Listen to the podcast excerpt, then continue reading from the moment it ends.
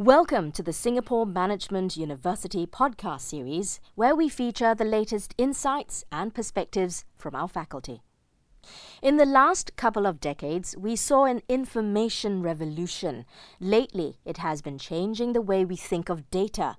We already see the early ramifications of this evolution in the data landscape in the form of highly personalized web portals and micro targeted advertising.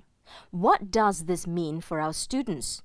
What kind of skill sets will they be expected to have? One of the first things taught in introductory analytics courses is clustering, an algorithm that can find applications in, for instance, customer segmentation for a marketing campaign. On what basis do we decide on the number of customer segments? What customer characteristics or variables should we use? Of course, we can fall back on our domain expertise to make such decisions. However, the data science way is to look for data driven decisions. In this podcast, Associate Professor Manoj Thulasidas from SMU's School of Information Systems shares his views on the evolving data landscape and his recent work in data analytics. Professor, what is your research interest and how does it address the demands on our students? My last project over the summer has been to come up with a quality metric for clustering algorithms. Using it, the practitioner can tell a good customer segmentation from a bad one, for instance. I also work on similarly sound and mathematically robust methodologies for clustering and classification. In my view, in the last couple of decades, the information revolution demanded computer literacy of job seekers. The evolving data landscape of today is said to require analytics literacy of them. It's into this changing world that our students are graduating. As a professor in the education track, my research focus is to equip our students with portable skills that will enable them to thrive in the evolving data centric world. Data analytics is, in large part, applied statistics. Therefore, whatever is taught in data analytics has to be linked back and moored to sound statistical concepts. I hope to impart that connection to the foundations through my research work. Could you share with us the reasons behind what you see as the evolving data landscape? We can see four major trends in the data landscape of late. These are what John Henry Ott called a macro trends in his keynote speech at a recent SMU conference, and what I would call megatrends. Firstly, there is a veritable data explosion data is being created at a fast and furious pace. We have ubiquitous wearable devices such as uh, smartphones, Apple Watches, Fitbits, etc., generating data. We have IoT coming up. There is transactional data, website logs, social media, large quantities of unstructured data in the form of images and video being uploaded to the likes of Instagram and Facebook. This is the exponentially growing volume and variety on the supply side of data. In fact, the annual growth rate is an astonishing 47% over the past 15 years.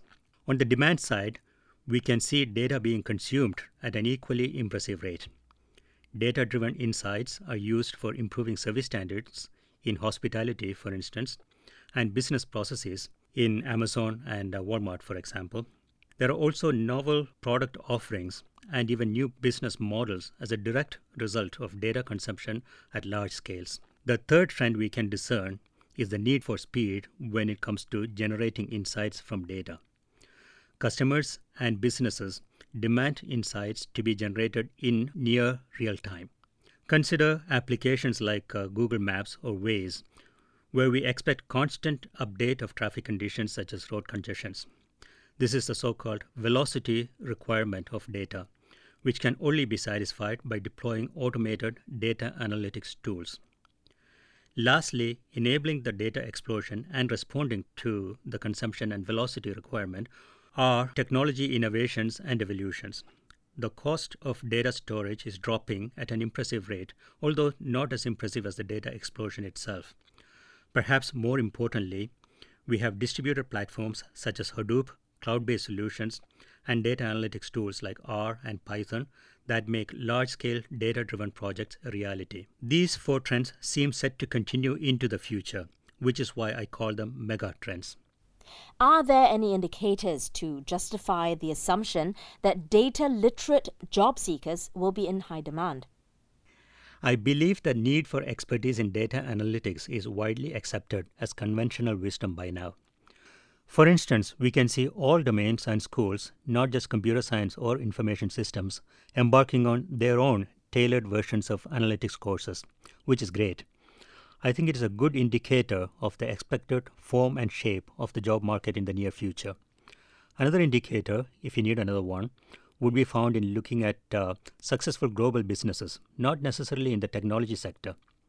You will see data driven insights being a key aspect, if not the defining differentiator, in every single one of them. Why is a data driven decision making system better than one driven by business knowledge? Do you think it will be more accurate? In my view, it would be a mistake to think of one as a substitute for the other. Both have their own advantages and a place in driving the business. Data driven decision making systems can automate many tedious processes and uncover untapped business opportunities. Consider, for example, dynamic pricing of airline tickets or insurance premiums, which may not be possible in the absence of automated insight generation, which is a key benefit of data analytics. It can take the load of management in dealing with a lot of tactical decisions. Strategic decisions, on the other hand, will benefit from sound business acumen of real human beings.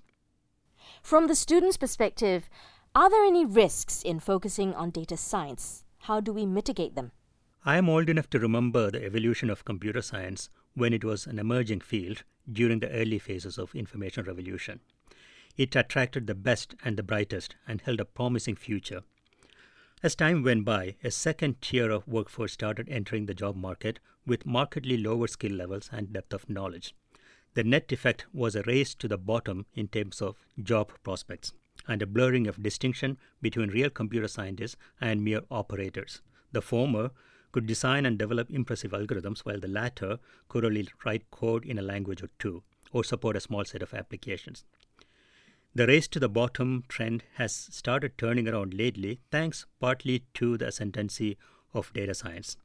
But I suspect a similar race to the bottom may come to pass in the field of data science as well. Another danger is what you alluded to in the previous question. Data science is not a substitute for foundational business knowledge and instincts. In addition to business training, Successful data scientists also need good communication skills to be able to jump back and forth between technical and business domains. Thankfully, our graduates shine in both these aspects. Thank you, Professor. Thank you.